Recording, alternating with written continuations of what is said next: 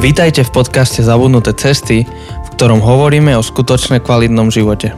Na novo objavujeme kľúčové spôsoby života, ktoré v súčasnej spoločnosti zapadajú prachom. Priatelia, vítajte. Tak tentokrát snáď už sa počujeme dobre, nejako minule, čo nám zblblo. A, tak e, nevadí. Teda vítajte, ja sa volám Janči. A ja som Jose. A my hura hura pokračujeme v našej sérii Slepé ulice. A tentokrát už spoločné. Tentokrát už spoločne, áno. Jose, a ako si prežil tábor? Fú, akože bol super tábor, ale kto niekedy robil tábor, tak vie, aký je ten potáborový stav. Ešte nejaký, ešte nejaký čas trvá tá euforia a ten adrenalín, ale potom hneď ako to končí, príde tá postaborová depresia a únava. A ešte, čo, je to už 5 dní, odkedy sme sa vrátili a stále som taký, že ešte som sa nespamätal. Tak ty si mal ešte follow-upy. Ešte follow-upy. A no. zajtra začínaš ďalší a tábor. A zajtra začínam ďalší tábor. Čiže ešte som sa nezotavil z jedného a už idem do druhého. Hej, hej, Jose ide. No, oddychovať asi až nevie, čo? Tak uh, snad nie, však o, o tom sme mali prvú sériu. No, že, že to je hereza. Akože rozmýšľam, že, že asi si to musím vypočuť znovu. Áno, Jose, počul si o takom podcaste? A o takej téme. A o takej téme. Ale vieš, čo je slavná inak? Akože, o, mali sme americký tým, čo prišiel, o, ako bývajú tie tábory o, a každému jednému z tých slovenských lídrov tak prinešli nejakú knižku. A oni nejak akože nevedeli proste, že na základe čoho, respektíve tá, čo nám kupovala každému jednému tie knihy, tak nás nepoznala, keď to kupovala a nevedela akože nič o našich príbehoch. No, ja som samozrejme, že dostal knihu o šabate. knihu, čo som akože nečítal, akože predtým, knihu, čo som poznal, o ktorej som počul veľmi dobré recenzie, ale ku ktorej som sa nikdy nedostal, lebo nikdy nebola v akcii alebo tak, tak nikdy som si ju nekúpil a teraz ju mám. Takže ten istý duch, čo sa vznášal nad Prahlbinou a potom uh, tvoril šabát, tak ten istý posunul to dievča, tak aby ti to nesla tú knihu. Áno, áno. Viedol Michel, aby mi kúpila tú knihu. Nie je to ako fascinujúci zážitok, že ten istý duch to bol? Akože bolo to dosť taký masaker, že Mystické. keď som dostal tú knihu, že wow, a normálne som potom šiel za ňou, že, že to si nejak akože vedela, že by si mala túto knihu práve mne kúpiť? A nie, ne, nemala som žiadne tušenie. A že, no lebo proste šabat je moja téma. Akože proste o, o, to je téma, o ktorej najviac rozprávam, o ktorej... A on že, ha? Sranda, asi duch ma viedol. no asi, hej. Tak môžeme otvoriť tému predestinácie, Jose. Úžasné. Nie, ale akože skús, skúsi to predstaviť, že ten istý duch, čo vytvoril šabat, o niekoľko, neviem koľko tisíce rokov neskôr, ti tú knihu doručí. Je to husté. Je Hej, to husté. takže máš to od autora šabatu. Díky. Nevadí, trošku letá do tohto podcastu. Priatelia, tí, ktorí tušíte, že o čom hovoríme, keď povieme slovo kohelet, kazateľ a ekleziastes, tak môžete veselo s nami pokračovať. Tí, ktorí práve ste povedali, že ekle co, tak si pustite prvú epizódu celej tejto série, pretože my dnes už pôjdeme ďalej, nebudeme vysvetľovať základy. Dnes budeme hovoriť o múdrosti a dnes o... budeme znovu hovoriť o múdrosti. znovu. Strašne ma mrzí, že nebudete počuť tie vtipy a kadejaké gegy, čo sme minule hovorili. Ja teraz rozmýšľam, že no proste to sa nedá zopakovať, mm-hmm. že to bolo čistá improvizácia. Akože to je, nie že improvizácia, ale pr- to je proste ten live, ten proste niečo ti v tej chvíli napadne. Si zabudol. Oh no. Oh no. Live, live oh no. Presne. Takže, takže ten mýtus alebo slepá ulica je tá, že poznanie ma dostane na vrchol a Ecclesiastes alebo Kohelet teda proti tomu ide e, a učí proti tomu, že to, tak nie je. Ale skôr teda, než sa do toho pustíme, Jose, kto sú podľa teba alebo pre teba osobne takí, že najmudrejší ľudia v živote? Alebo takých, ktorí keď si vyrastal, tak si to bral, že toto sú fakt, že múdri. Ok, asi nepoviem nejaké, že svetové hviezdy, alebo tak, že svetových spičkových vedcov, alebo tak. Um, pre mňa jeden taký kľúčový človek, ktorého vždy som považoval za brutálne múdreho, bol môj ujo. A, a dokonca bolo isté obdobie môjho života, kedy veľmi som nechcel mať nič spoločné s Bohom, ale nikdy akože úplne si pamätám moment, kedy som si povedal, že ja predsa verím v Boha, verím, že existuje, akurát nemám o neho záujem.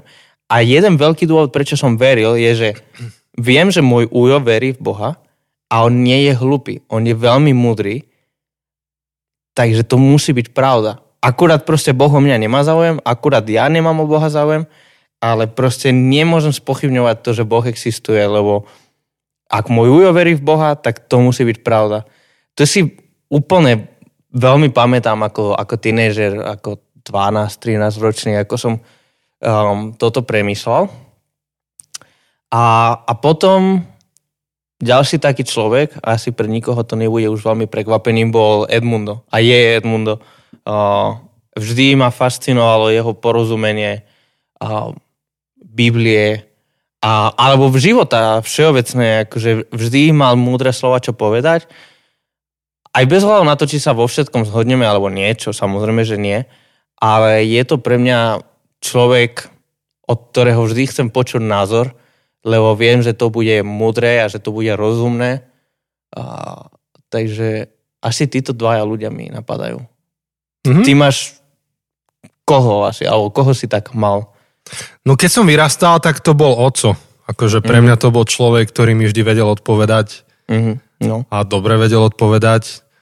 On keby, keby mal tieto možnosti, podľa mňa on v tom veku tiež podcastuje. A ešte nás všetkých schová do vrecka. No to teda, však si pamätám, ako sme s ním nahrávali. No, takže si vieš predstaviť. A potom to boli rôzni ľudia, akože doteraz. Podľa, už, už teraz to mám skôr také rozčlenené na oblasti, že sú oblasti života, mm-hmm, ktoré sa pýtam mm-hmm. jedného človeka a sú oblasti života, ktoré sa pýtam druhého človeka. Um, Takže, takže asi tak. Pre mňa tá múdrosť bola taká osobná. Akože to bol vzťah s niekým. Mm-hmm, áno. Hej. A takže, takže my v podstate od malička už, už žijeme v tom, že chceme byť múdri a tá múdrosť je nejakým spôsobom pre nás relevantná a to je v poriadku. V podstate každý z nás chce mať toho jedného, koho sa môže opýtať na veci a sme za tých ľudí vďační. A, a zároveň chceme mať edge, neviem ako to lepšie preložiť do slovenčiny, ale... Výhodu? Asi výhodu, že my opäť, bez toho, aby sme to nejak pomenovali niekedy, my, my sa snažíme obklopovať ľuďmi, ktorí sa nám javia ako takí, čo ma, že, že majú múdrosť. A nielen ľuďmi, ale aj možno časopismi alebo knihami, aby sme mali ten edge, to znamená, že aby sme sa v živote vedeli dobre zariadiť, keďže máme tú múdrosť. Možno, že um, niekto, niekto, to videl som to ako otec, hej, že keď sa nám narodili deti a našim kamarátom sa narodili deti, tak tí, ktorí chceli mať edge, tí, ktorí chceli trošku ako viac vyťažiť z tej výchovy, tak zrazu sa veľa o to zaujímali, čítali knihy, chodili na semináre, um, niekedy sa to dá až prehnať, hej, že to, to, to je druhá vec, ale, uh-huh. ale tá múdrosť bola relevantná v tejto oblasti. Alebo niekto, to si pamätám, že som minule spomínal v tej nahrávke, niekto chce v kryptomenách Ty si sa smial na tom. Áno, áno, áno. Že, že niekto chce v kryptomenách proste mať ten edge, tak tiež sa obklopuje múdrosťou, uh, bez ohľadu na to, čo si myslíme o kryptomenách. No, ja som si na, napríklad všimol, keď sme založili Clubhouse, uh, ten, ten náš, akože zabudnuté cesty, tak som si všimol, že napríklad ďalšia vec populárna na Clubhouse boli tie rumky, kde sa rozoberali kryptomeny. A ľudia sa stretli a počúvali iných, ktorých považovali za mudrých preto, aby mali edge, aby, aby ten život mali úspešnejší. A toto je akože v pohode, je, je to dokonca múdre, je to správne, Pro, proti tomu Ecclesiastes nie je Kohelet, vidíš, ja zovorím Ecclesiastes, táto séria ma pokazí. To, to som ťa tak silno influencoval? Do grečtiny. nie, ja chcem svojho Koheleta naspäť, takže starý, múdry, bradatý Kohelet, tak si ho musím predstaviť. Ecclesiastes je taký sofistikovanejší, taký, no. taký mladší filozof. Hej, Kohelet sedí proste na kopci s palicou, má dlhú brádu, dlhšiu ako Peter Podlesný. Pozdravujeme ťa, Peťo. Wow, toto som nečakal, že ideš takýmto smerom, OK. To je, berem to? To je pointa. Berem to ako proste čistý fakt, ktorý si teraz povedal. Ale to, čo... Kde som chcel? Aha, to, to čo Kohelet bude o chvíľku adresovať je ten mýtus, alebo ten omyl, do ktorého môžeme spadnúť a to síce ten, že keď budeme dostatočne múdri, tak sa dostaneme na vrchol sveta, mm-hmm. keď to dám metaforicky. A čomu my sme dnes ešte viacej náchylní, než bol Kohelet v jeho dobe, pretože my sme deti osvietenstva.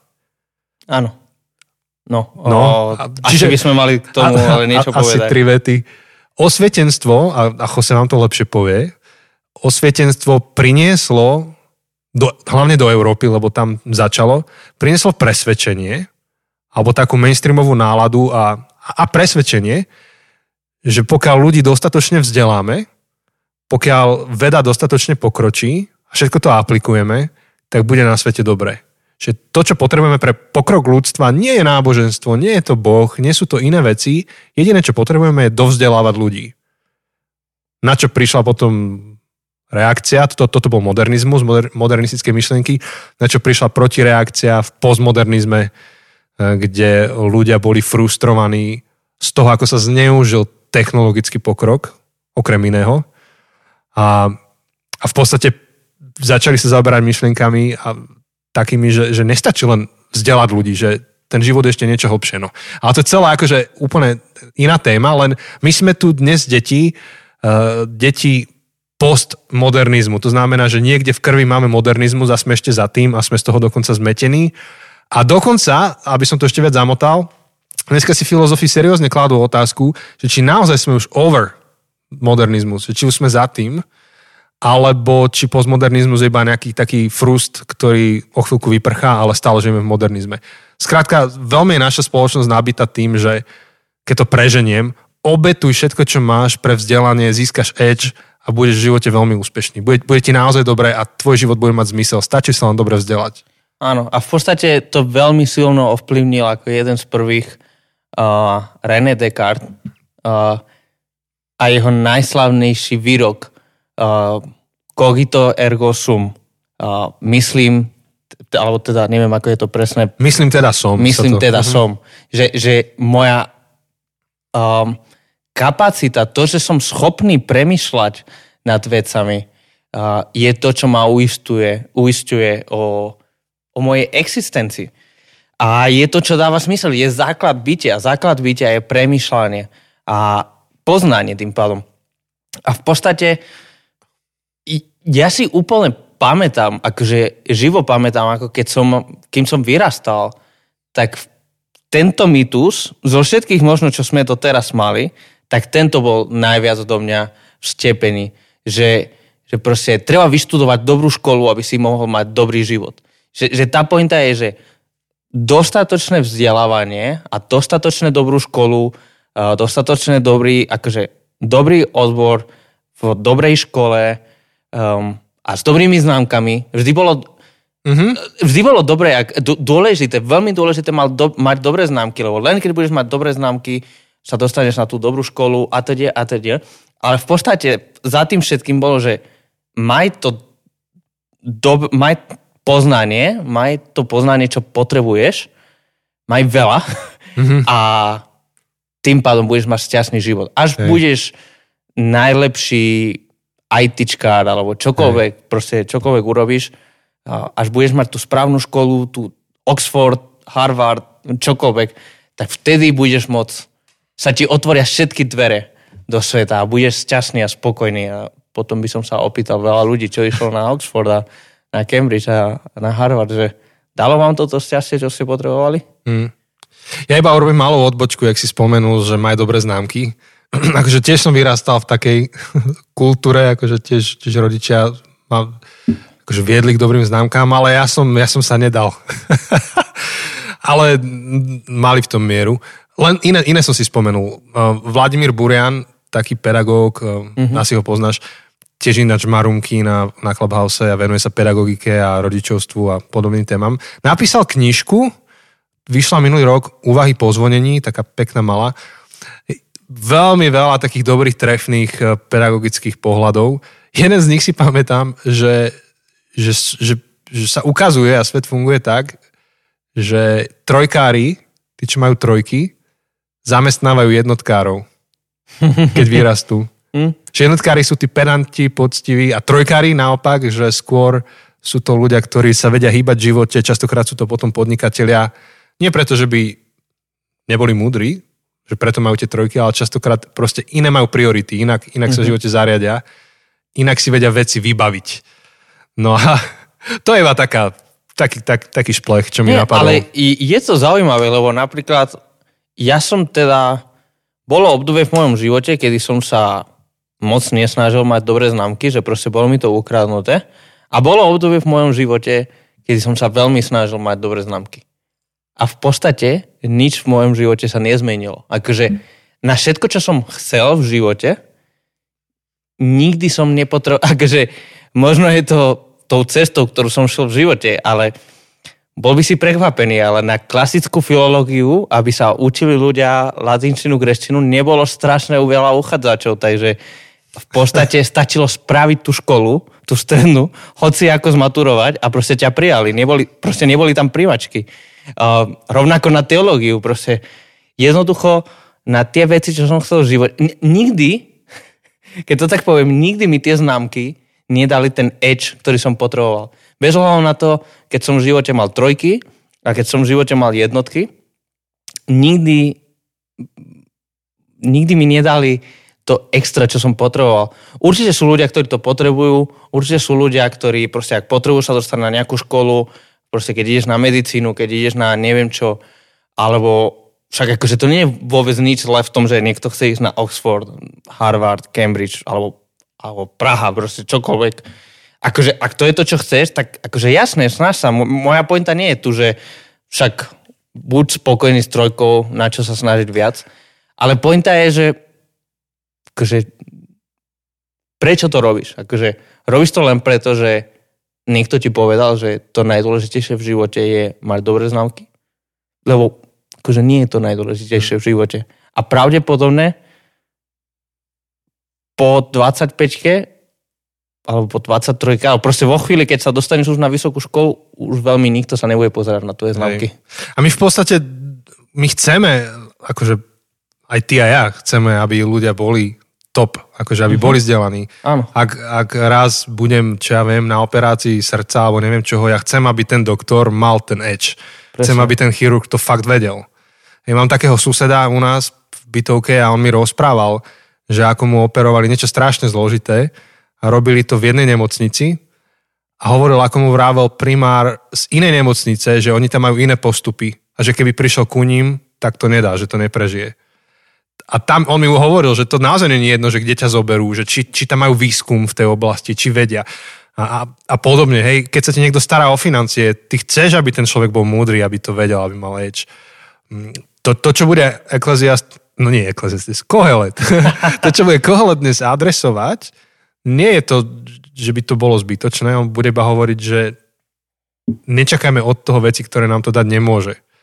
A to je, to je trošku problém, ak si povieme, že, že zmyslom života je vzdelať sa, čo tak trošku prehnane, keď to strečneme, tak toto je myšlienka modernizmu. Vzdelaj sa a nepotrebuješ nič iné v živote. Ak tomuto uveríme, tak dáme do toho všetku energiu, určite všetky naše priority, to ako trávime život a nebudeme venovať veci, alebo nebudeme venovať čas a energiu iným veciam, ktoré sú potrebné takisto a možno, že potrebnejšie pre život. Nedáme priority tým správnym veciam. Čiže toto je skôr otázka toho, že aké miesto má poznanie v našom živote. Možno ešte v rámci toho úvodu, e, iba, iba taká jedna spomienka, um, bol, bol som v rámci nejakého takého programu na týždeň v Lábri v Anglicku a tam nám robili exkurziu do Cambridge hm. a Ujo nám tam robil taký jeden akože fascinujúci výklad, povedal, že tu sa dialo toto a toto a zrazu ty sa dotýkaš tej histórie. A potom nás zobrali do nejakej Cambridge, takej krčmičky, že tu študenti sedávajú a dali sme si tam pivko a tak. No a zastavila sa tam taká partička, čo poznala tých našich sprievodcov a začali sa rozprávať a to boli zrovna nejaký postgraduál alebo čo teraz spustili, akože začali, začali debatu. Ja som sa cítil taký malý. Hovorím si, že oni sú takí múdri, vieš, že ešte tak oblečený, tak britsky, že ten svetrik, pod ním košel a vidíš, ako ten golier biely tam trčí, pekne ostrihaný, dali si to jedno pivo a teraz tak sofistikovane rozprávali a hovorím si, že títo sú tak múdri, akože chceš, chceš s takým človekom sa poznať, chceš ho počúvať. No, akože viem si predstaviť ten pocit frustrácie, akože dobrej frustrácie, že wow, som obklopený takými múdrymi ľuďmi, ja som tu nejaký malý červík oproti tomu. Hej. A strašne mi príde fascinujúce, že práve táto kniha, práve Kohelet, Ecclesiastes, kritizuje, alebo že to možno ani nie je správne slovo kritizuje múdrosť, lebo on nekritizuje múdrosť, on kritizuje to, keď dáme múdrosť na nesprávne miesto, ale je zaujímavé, že to robí kazateľ, že to robí Ecclesiastes, ktorý teda podľa tradície je to Šalamún, alebo je to v Šalamúnovej tradícii a Šalamún to, o čo prosil Boha, bolo o múdrosť a, a je považovaný za, za najmúdrejší človek na svete. A, a máme aj, aj, aj idiomy, hej, že šalamún, šalamúnske rozhodnutie, šalamúnska múdrosť. Uh, proste akože ten slavný príbeh s tým babetkom, hej, že komu to patrí a tak.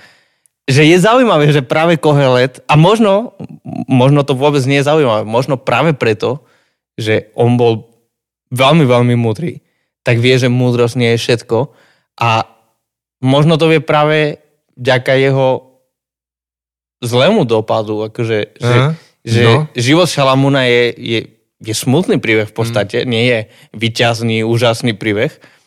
A v podstate napriek tomu, že bol najmúdrejší na svete, že dostal múdrosť od Boha, neskončilo dobre. Jednoducho ani múdrosť ho nezachránila. Ani byť najmúdrejší na svete ho nezachránilo. Mm.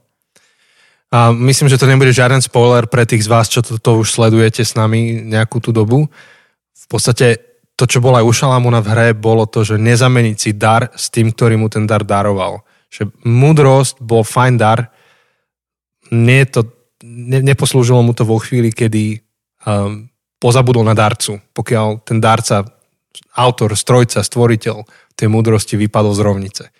Takže už sme, myslím, že dosť to uviedli. Uh, mohli by sme sa trošku pohnúť. Tak poďme čítať, ak môžeš, Jose, ten Eklesiastes 1, 13 až 18. Taký úvod do tej témy múdrosti. Predzavzal som si, že budem múdro hľadať a skúmať všetko, čo sa robí pod nebom. Ťažkú úlohu dal boh, dal boh ľudským synom, aby sa ňou umárali. Videl som všetky skutky, ktoré sa robia pod slnkom a hla, všetko je márnosť a homba za vetrom. To, čo je krivé, nemožno narovnať a s tým, čo chýba, nemožno počítať. Pomyslel som si, získal som väčšiu a hojnejšiu múdrosť ako všetci, ktorí predo mnou vládli nad Jeruzalémom a moje srdce zakúsilo veľa múdrosti a poznania. Predsavzal som si, že spoznám múdrosť a poznanie, hlúposť i bláznovstvo. Zistil som však, že aj to je homba za vetrom. Veď pri mnohej múdrosti je mnoho mrzutosti a kto zväčšuje poznanie, zväčšuje bolesť. Takže nie, niečo hovorí o tej múdrosti Kohelet. A, že vidno, že niečo vie o tom. Mm. niečo naozaj vie o tom, niečo zažil. A minimálne to, čo vieme porozumieť z tohto naprvu je to, že väčšia múdrosť nerovná sa väčšia spokojnosť. Mm-hmm. Znamená, že väčšia múdrosť nerovná sa zmysluplnejší život napríklad.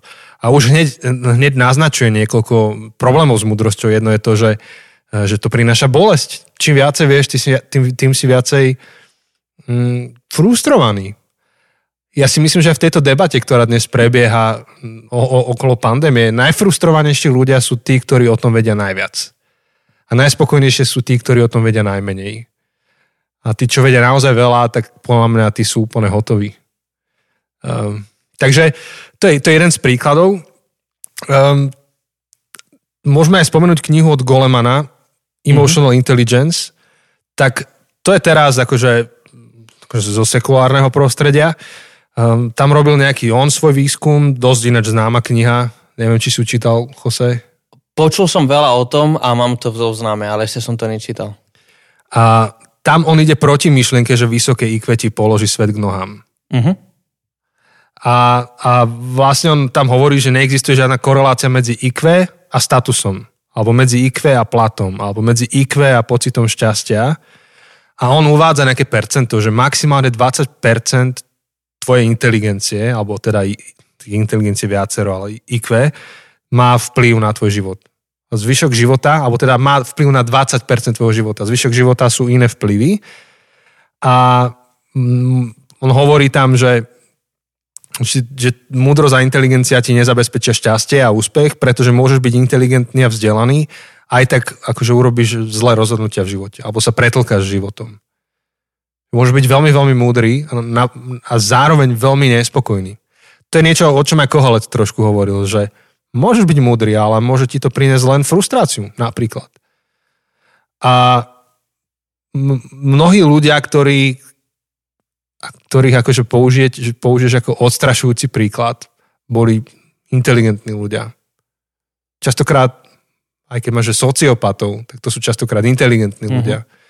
A mnohí akože neslávne známi, ja neviem, aj diktátori, alebo no dávam také extrémne príklady, lebo sa asi tak lepšie chápu, to nie sú hlúpi ľudia, sú inteligentní. Čiže tá inteligencia, IQ, neznamená, ale automaticky, že ty budeš žiť šťastne a že vytvoríš nejaké zmysluplné prostredie pre ľudí okolo seba. A teraz tvoja obľúbená téma Adam a Eva, tak už, už tam boli prapôčiatky a prapôvod tohto. Tak, že oni, keď išli k stromu poznania, ale ty asi môžeš viacej chose o tom, že, že tam došlo k tomu, že sa vzdialili od Boha. Že približenie sa k poznaniu ich oddialilo od, od, od ich skutočného zdroja šťastia. Áno, lebo v podstate hľadali poznanie bez Boha. A, a tam, tam boli tie dva stromy a ak sa nemýlim, v tej predošlej epizóde sme o tom hovorili. Um, teraz tej ne... predošle nevydanej. Hey. Nikdy nevydanej. Ale, že to bol strom života a strom poznania? Áno, strom sme... života a strom poznania. Či už spo... spomínali sme to? Myslím, že nie. Neviem. Že oni získali prístup Áno k jednému stromu a strátili ten druhý. Áno, áno. V podstate oni mali prístup k všetkému, uh, len boli dva stromy, ktorým uh, nemali, nemali prístup, alebo nemali mať prístup.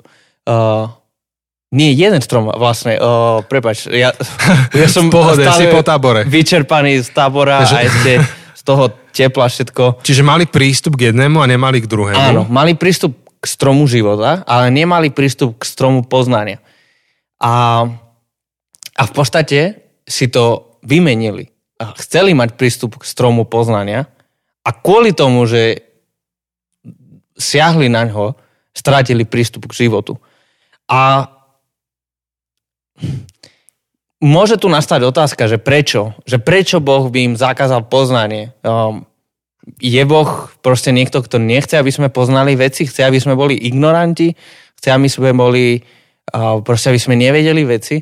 A nemyslím si, že to je správne pochopenie tohto textu, ale poznanie je cesta.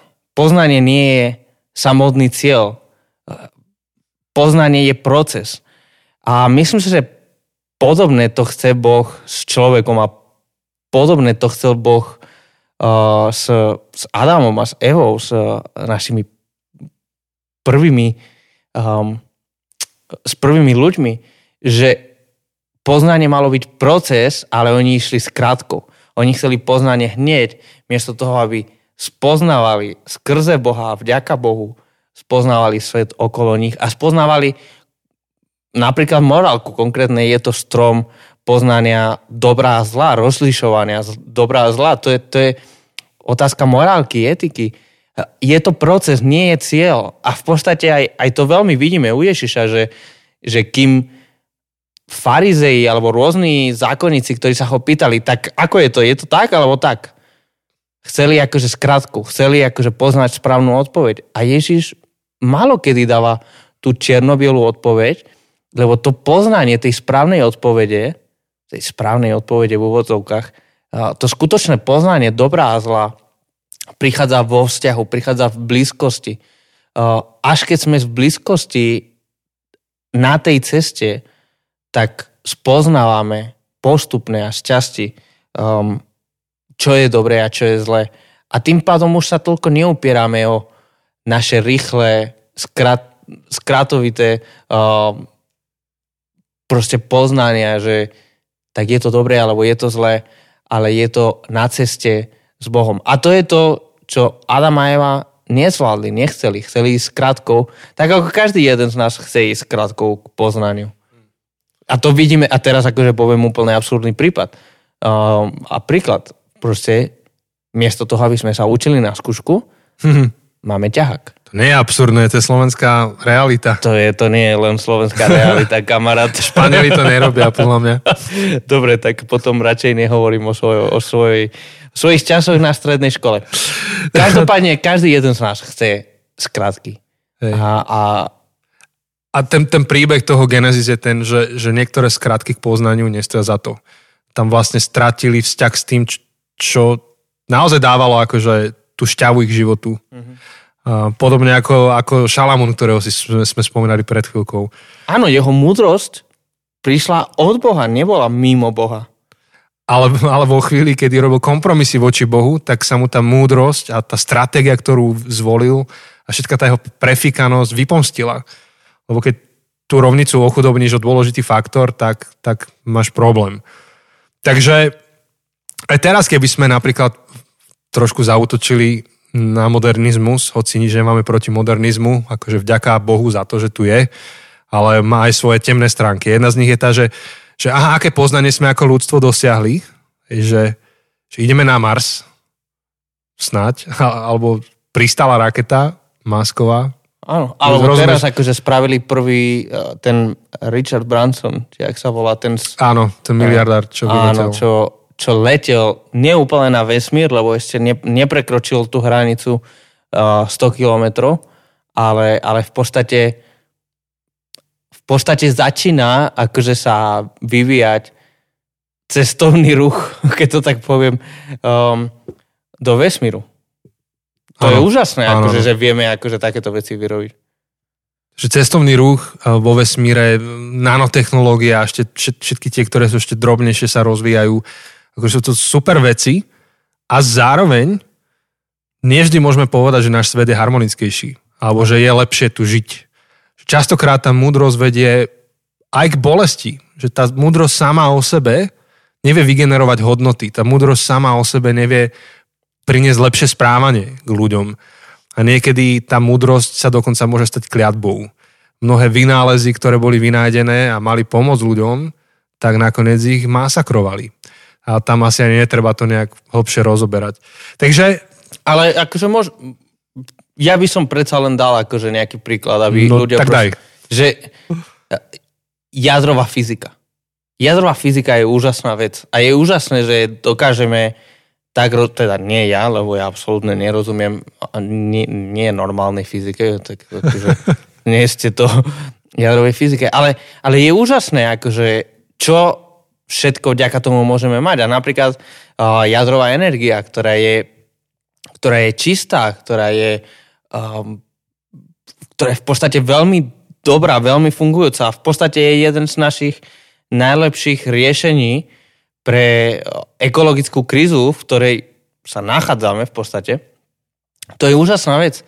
Ale tá istá technológia, tá, to isté poznanie o tom, ako, lebo v podstate to poznanie je neutrálne. Jednoducho spoznávame, ako funguje vesmír, ako funguje svet, v ktorom sme. A to isté poznanie buď môžeme využiť k tomu, aby sme vytvorili energiu pre všetkých, alebo môžeme to použiť tak, ako Spojené štáty to použili v Japonsku dvakrát. Um, to poznanie je neutrálne. To poznanie um, samo o sebe nie je nič. Je, otázka je, čo s tým robíme. S tým môžeme robiť úžasné veci a môžeme s tým, s tým robiť neskutočné zlé veci, ktoré miesto, aby prinašali život, prinašajú toho slova smrť. A takýchto vecí je milión pesto. No, vďaka za príklad s jadrovou fyzikou, tá, ten je dobrý.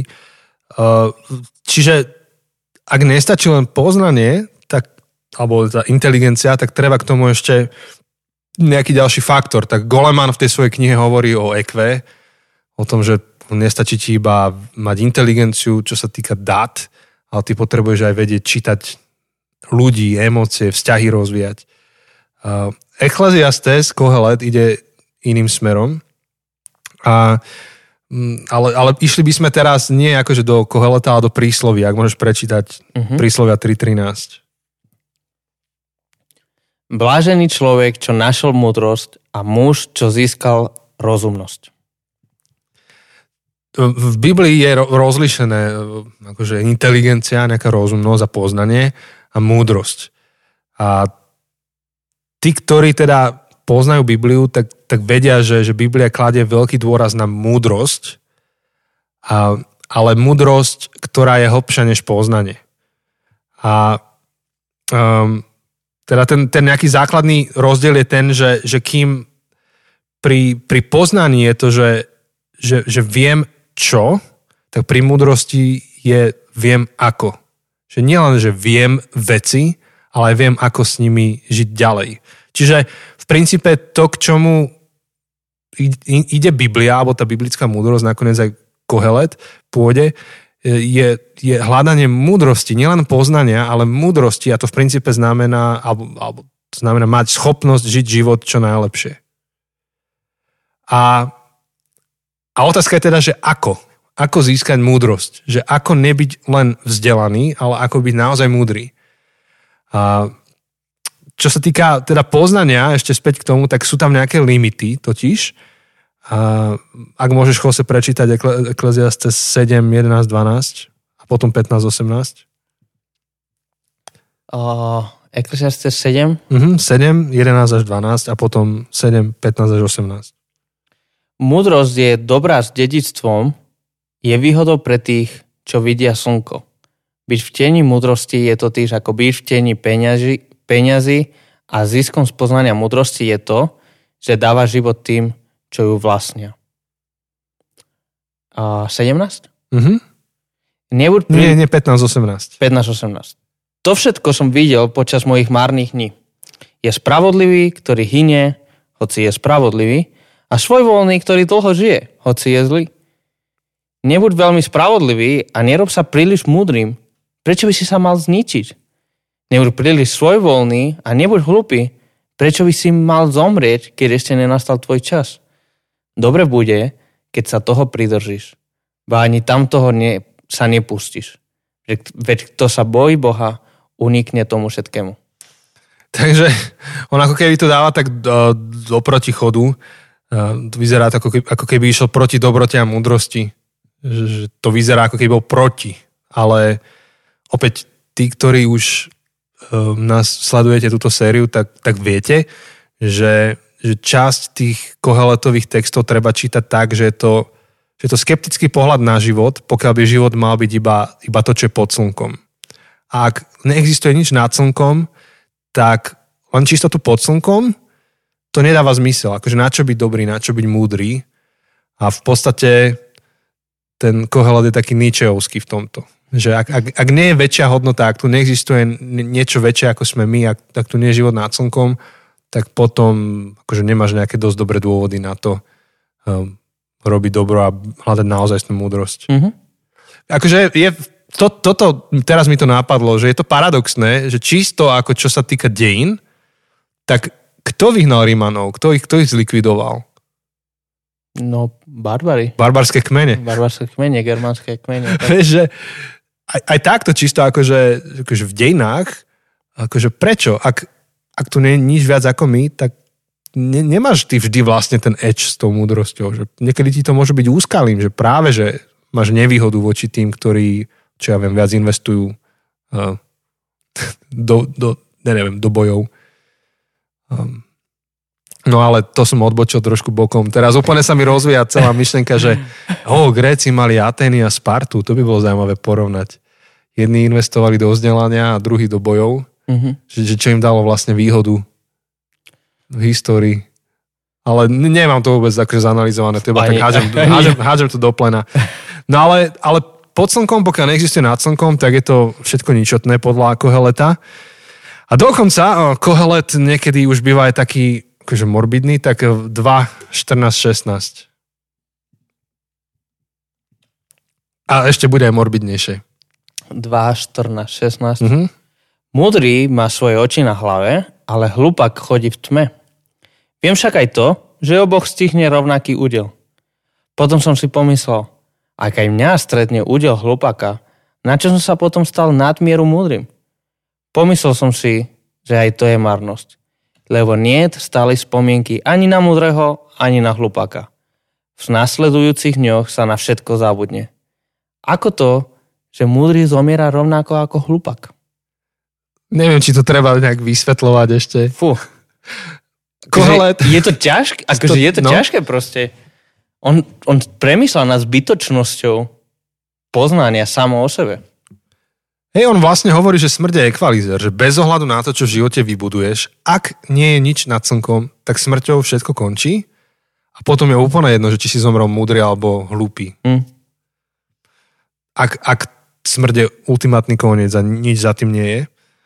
A, a niekto môže povedať, že dobre, ale ostanem akože v spomienkach druhých ľudí, um, vybudujem niečo tu za mnou zostane, tak uh, Ecclesiastes naklada ti ďalej.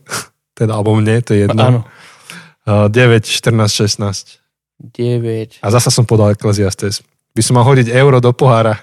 to by sme mali na veľa kav a burgerov. Bolo malé mesto, v ktorom bolo málo mužov. Tu prišiel k nemu veľký král, obklúčil ho a vystaval proti nemu veľké obliehacie veže. Našiel sa v ňom chudobný múdry muž a svojou múdrosťou zachránil mesto. Žiaden človek si však na toho chudobného muža nespomenul. Ja som však povedal, lepšia je múdrosť než sila. Ale múdrosťou chudobného sa pohrdá a jeho slova nikto nevypočuje. Opäť neviem, či to treba nejak vysvetľovať, ale hovorí, že veľmi rýchlo sa môže stať, že ak jediný dôvod, prečo sa snažíš byť múdry a mať edge, je preto, aby si tu niečo zanechal po sebe, ako svoj odkaz, tak sa môže teda rýchlo stať, že nič, nikto si nespomenie, že nič sa neudeje. Mm. Že ako keď hodíš kamen do vody, že žblnk a hotovo. Nejaký ripple efekt nastal, ale keď prídeš o hodinu na priehradu, kde si ho hodil, tak už tam ani nevieš, že nejaký kameň padol. Takže z toho veľkého meradla, ako, ako kohelet tomu neprikladá nejaký význam, že, že mať múdrosť, lebo neviem čo. A ide ešte hlbšie, teraz trošku otočí akože to pozitívne, to je Ecclesiastes 3.11. Všetko krásne urobil vo svojom čase, aj väčšnosť im dal do mysle. Ale dielo, ktoré Boh koná, človek od začiatku až do konca nevystihne. Takže hovorí o nejakom diele, ktoré koná Boh a ešte poprosím ťa 2, 12 a 14. Uh-huh. Že im vložil múdrosť. Obzeral som sa, aby som videl múdrosť, bláznostvo a hlúposť. Veď čo bude robiť človek, ktorý príde po kráľovi? to, čo robili dávno iní. Videl som, že múdrosť má takú výhodu pred hlúposťou. Akú výhodu má svetlo pred tmou. Múdry má svoj... Aha, to už som čítal predtým. Čiže on hovorí, že múdrosť je od Boha, alebo Boh koná nejaké dielo. Že byť múdry je ako mať svetlo v tme. Čiže po tých takých limitoch, ktoré on dáva, a kde on hovorí, že ako nesľubuj si od toho veľa, lebo to má svoje limity, tak zároveň on hovorí, že ale áno, akože byť múdry je skvelé, lebo máš svetlo v tme. A to, toho sme sa už dotkli, že ty chceš takého kardiologa, ktorý má svetlo v tme. Ty chceš takého, neviem, staviteľa tvojho domu alebo pilota lietadla, ktorý vie, čo robí. A, čiže to je tá pozitívna stránka a múdry môžu ísť smelšie životom, než keby nevedeli tie veci. Právom, právom môžu ísť. Ale ide potom ešte hlbšie a, a on, on vlastne hovorí, taký ten celý jeho odkaz je, že poznanie a úspechy, ktoré nás vedú k také nejaké nezávislosti a pocitu, že, že ja som tu sám za seba a sám si vystačím, nepotrebujem nikoho nič, tak to vedie k slepote. A on vlastne by sa dalo aj, aj hovoriť o, napríklad o Jobovi, myslím, že aj to sme ešte spomínali mm. minule, že je tam príbeh Joba a jeho priateľov a kto poznáte príbeh Joba, tak je to človek, ktorý trpí nespravodlivo a, a, a nerozumie, že prečo trpí, ale čitateľ toho príbehu vidí, že tam v pozadí je nejaký taký rozhovor medzi Bohom a diablom a, a Boh dovolí diablovi skúšať Joba, aby ukázal Boh diablovi, že Job bude Bohu verný napriek tým skúškam. Čiže je tam to, čo ty ako čitateľ potrebuješ vedieť, je, že, že tá realita, ktorú Job nevidí, je zamotaná, nemá šancu Job porozumieť a zrazu sa Job ocita v situácii, ktorej nerozumie. A tak sa chce pýtať Boha, že prečo to dopustil. A prídu tam aj Jobovi priatelia a strašne mudrujú, absolútne ničomu nerozumejú, čo vidíme ako my čitatelia, ale dávajú také tie typické rady Jobovi, ktoré by sme mu dali aj my, keď nevidíme do toho, čo sa naozaj odohráva. No a teda Job by sa chcel pýtať Boha, že čo, prečo to dopustil, ale nakoniec sa Boh pýta Joba. A ak môžeš Jose prečítať 30, Job 38, 2 až 3. Ktože to zatemňuje zámer nevedomými slovami? Opaš si teda bedra ako chlap, budem sa ťa pýtať a ty ma poučíš. Kde si bol, keď som kladol základy zeme? Povedz, ak niečo rozumné o tom vieš. Čiže Boh sa ide pýta teraz Joba, že dobre človečík, tak ja som položil základy zeme, tak sme sa rozprávali na začiatku, že pripravil som Chosenú knihu. Áno, áno. že, že ja som položil základy zeme, ja sa ťa budem pýtať. A teraz Boh sa ho pýta sériu otázok o povahe vesmíru a stvorenstva. A Boh sa pýta aj oba, že tak povedz mi ty človek, že, že čo o tom vieš. A potom, ak môžeš prečítať Job 42, 2 až 6. Spoznal som, že môžeš všetko a že nejaký plán nie je pre teba neuskutočniteľný. Kto tu pre neznalosť zakrýva múdre rozhodnutie? Preto odpovedám, ja som hovoril o veciach, ktoré som nechápal a o divoch, o ktorých neviem. Vypočuj ma prosím a ja prehovorím. Budem ti klas otázky a ty ma poučíš. Chiroteve sa mi dostal do ucha, ale teraz ťa na vlastné oči vidím. Preto odvolávam svoje slova a kajam sa v prachu a v popole. A Job otáča a hovorí, nie, akože ja teraz vidím, že, že musím zmeniť postoj, ja ťa nejdem spovedať, ja sa ťa idem pýtať. A vlastne aj v tom Jobovom príbehu vidíme, že múdrosť neleží vo vedomostiach či poznaní, ale múdrosť je vzťah. A Job obnovuje vzťah s Bohom, lebo to kajanie sa a pokánie, to je obnova vzťahu uh-huh. s Bohom. Opäť cudzie slova, ktoré by asi potrebovali trošku vysvetliť, ale, ale v skrátke to znamená zmena postoja, zmena zmýšľania. Teraz zabudnite na nejaké korbačovanie sa po chrbte a odriekanie si. To, čo Job hovorí, je, že ja zmením to, ako zmýšľam o tebe, Bože, lebo viem, že to je cesta k skutočnej múdrosti uh-huh. vo vzťahu. C.S. Lewis hovorí v jednej zo svojich kníh, že už viem, Bože, prečo nedávaš odpoveď. Ty sám si odpoveďou. Pred tvojou tvárou otázky odomierajú. Uh-huh. Čo nás vedie späť k prísloviam, ak môžeš sa prečítať príslovia 1.7. Z nich sme už čítali o tom, že múdrosť je to, čo chceme, nielen poznanie, ale múdrosť. A teraz je toto je moto knihy. Bazén pred hospodinom je začiatkom poznania. Múdrosťou a výchovou len blázni pohrdajú. Čo je počiatkom poznania, je bázeň pred hospodinom. Čiže ak chceš naozaj mať poznanie, to veľké a múdrosť, nielen poznanie, ale aj múdrosť, tak na počiatku toho je vzťah s Bohom. To je, to je tá neustále opakujúca sa téma, ktorú um, Šalamún riešil, teda Kohelet, uh, ktorá, ktorá, ktorá, ktorú vidíme v Genesis, ktorú vidíme teraz, ktorú Job riešil. Um, a hneď na úvod prísloví, ktoré v podstate boli písané pre 12, 13 a starších ročných chalanov na to, aby z nich vyrástli ctihodní, slušní, schopní, vzdelaní občania, tak, mm-hmm. tak to začína vlastne výrokom, že nemôžeš ich čítať mimo kontext a tým je vzťah s Bohom. A ešte dajme do série aj Pavla, no, nech máme niečo. Pavol opäť bol jeden z z najmúdrejších svojej doby, akože nie až tak e, legendárne ako Šalamún, ale bol to schopný, vzdelaný človek, ktorý prenasledoval kresťanov, potom mu Ježiš vstúpil do života takým spôsobom, že Pavol sa stal jeho verným protagonistom, hlásateľom.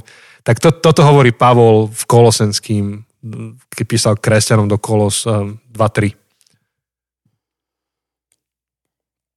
V ňom sú skryté všetky poklady múdrosti a poznania.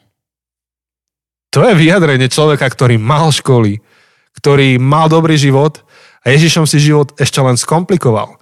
Uh-huh. on kvôli Ježišovi, to, to nebola, nechcem používať akože, ale poviem, že vychcanosť nejaká Pavlova, že ja budem kresťan, lebo sa mi to vyplatí, lebo zblbnem ľudí, obohatím sa uh-huh. a odletím potom svojim private jet niekde na Kajmany či nie, tam sú iba banky. Odletím niekde inde a... Na Belize. Na Belize. Nie, že on si v podstate akože z takých našich meradiel ľudských dokázil život tým, že, že začal byť akože Ježiš fanatik. Ale, ale jeho význanie toho, čo objavil v živote, len potvrdzujete mnohé význania pred ním, ktoré mali, že, že tam v ňom je celá múdrosť. Akože to, čo potrebuješ k naozaj múdremu a spokojnému životu, je mm. tam. Áno. Čo je trošku náročné, keď vidíme, ako nemudro sa kresťania častokrát správajú. A dneska na zomri znova akože hviezdili. Ani to nemôžeme úplne tu citovať, ale je to ťažké. A... Znovu ďalší proste kop do kresťanov. Oprávnený, oprávnený no. kop. Akože smutný, um, nerozumný. Hm. Hej, ale, ale to iba aby to bolo trošku vyvážené, to, že niekto si dá nálepku kresťan, neznamená, že aplikuje v živote múdrosť, ktorá vyviera z poznania Boha. Častokrát v podstate v 100% prípadoch, keď kresťania sa správajú akože tak, že by som aj ja ako kresťan ich potreboval napomenúť, tak je to vtedy, keď idú proti múdrosti, ktorú zjavuje Boh. No a na, na, opäť akože ďalšie do série Ježiš hovorí svojim učeníkom, že buďte Máš to nalistované, Jose, tých Matúš 10-16? Nie to... No hovorím dve veci, že buď, buďte ako hadi, ale buďte ako holubice alebo prepelice. Uh-huh. Hlá, posielam vás ako ovce medzi vlkov, buďte teda opatrní ako hady a jednoduchí ako holubice. Ako holubice. No hovorí tam tri zvieratá. Ste ovce, štvrté zviera je vlk, ale že vy ste ovce, ste hadi a ste holubice. V niečom je, je, akože si ako ovečka, si súčasťou stáda, ale zároveň máš používať akože prešibanosť, múdrosť, jedn, akože svoj rozum. A on dáva do jednej rovnice, že, že byť verný, oddaný následovník Boha a zároveň používať rozum na maximum, vytuniť ho, to nejde proti sebe. A teda viera a odovzdanosť Bohu nejde proti inteligencii.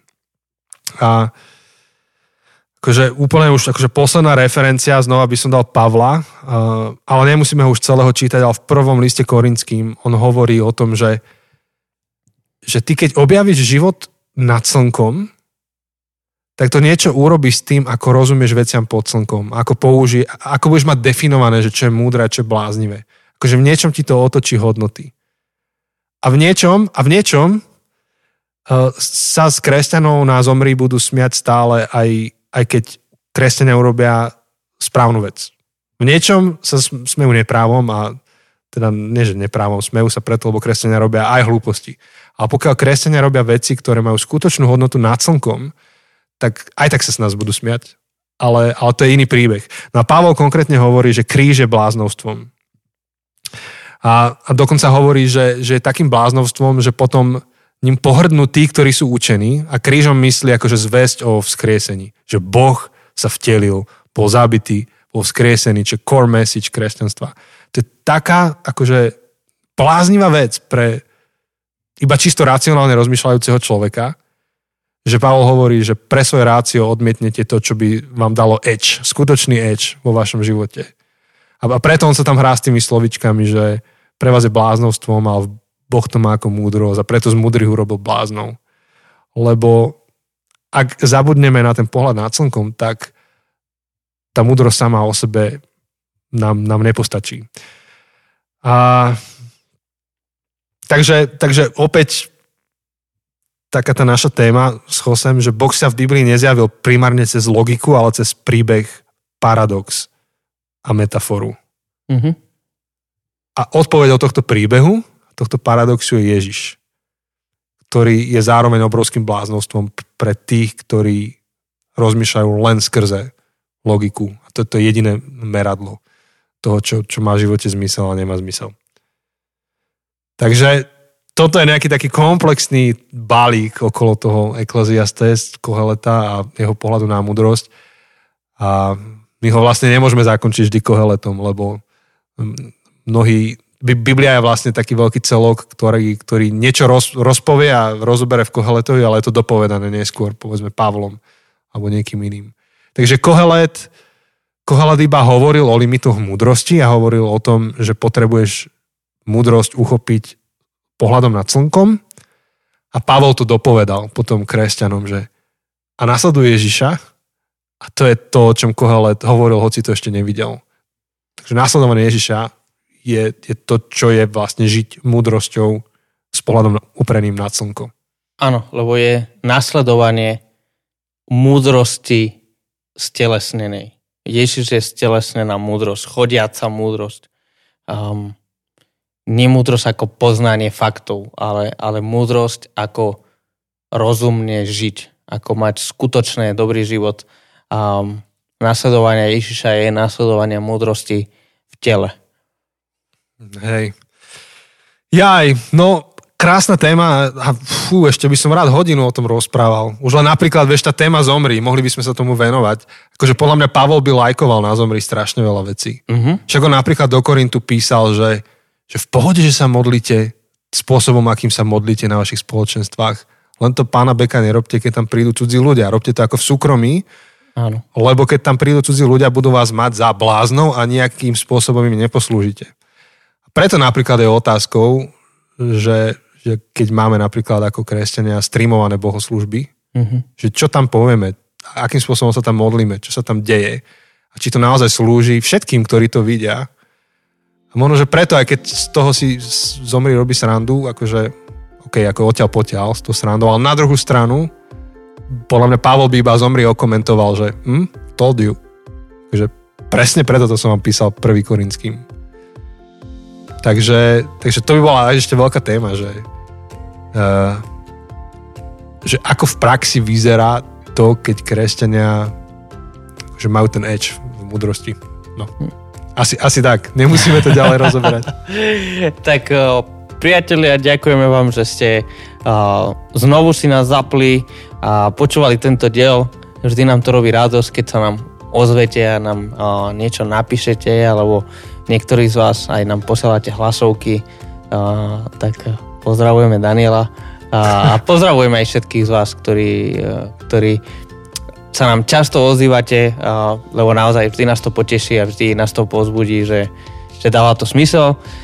Počujeme sa budúci týždeň, budeme mať tu už je posledný diel v tejto sérii, či? Jo, v tejto sérii posledný. Takže budúci týždeň sa počujeme s posledným dielom v tejto sérii a potom nás bude čakať klasický post sériový bonus a potom nás čaká naša letná pauza, ktorú chceme tiež múdro, keď už sme v tejto téme, chceme múdro využiť. Takže um, budeme sa tešiť na to, že si nás zapte, zapnete o týždeň a ešte čo môžeš ti povedať o webe a o všetkom možnom. Mňa skôr iba nápada, že ak, vám, e, ak, ak, ak máte nejaký vhľad do, do tej celej myšlienky o, o, o tom zomri, alebo teraz je to akože eufemizmus pre tú kritiku toho, že kresťania nevždy žijú múdro, hoci by mali, tak ak máte nejaký vhľad, nejaký tip, nejaký koment, pošlite nám ho a môžeme ho nejak zakomponovať ešte potom do toho, čo tu rozprávame. Ehm, no a čo sa týka webu, Ďakujeme všetkým, ktorí podporujete to, čo robíme. Bez vás by sa to robilo veľmi ťažko. Takže ehm, díky za podporu. Ak rozmýšľaš, že ako to podporiť, čo robíme, tak info nájdeš na zabudnutecesty.sk na našom webe.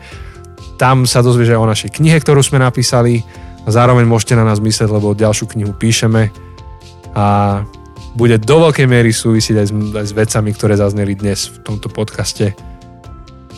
Tak. A Možno, že tam odpovieme na tú otázku zomri. Možno. Je to možné. Uvidíte. Zistíte, snáď. Dúfame. Dobre, priatelia, majte ešte veľmi príjemný zvyšok tohto týždňa. Počujeme sa o ten ďalší. Ahoj. Ahojte.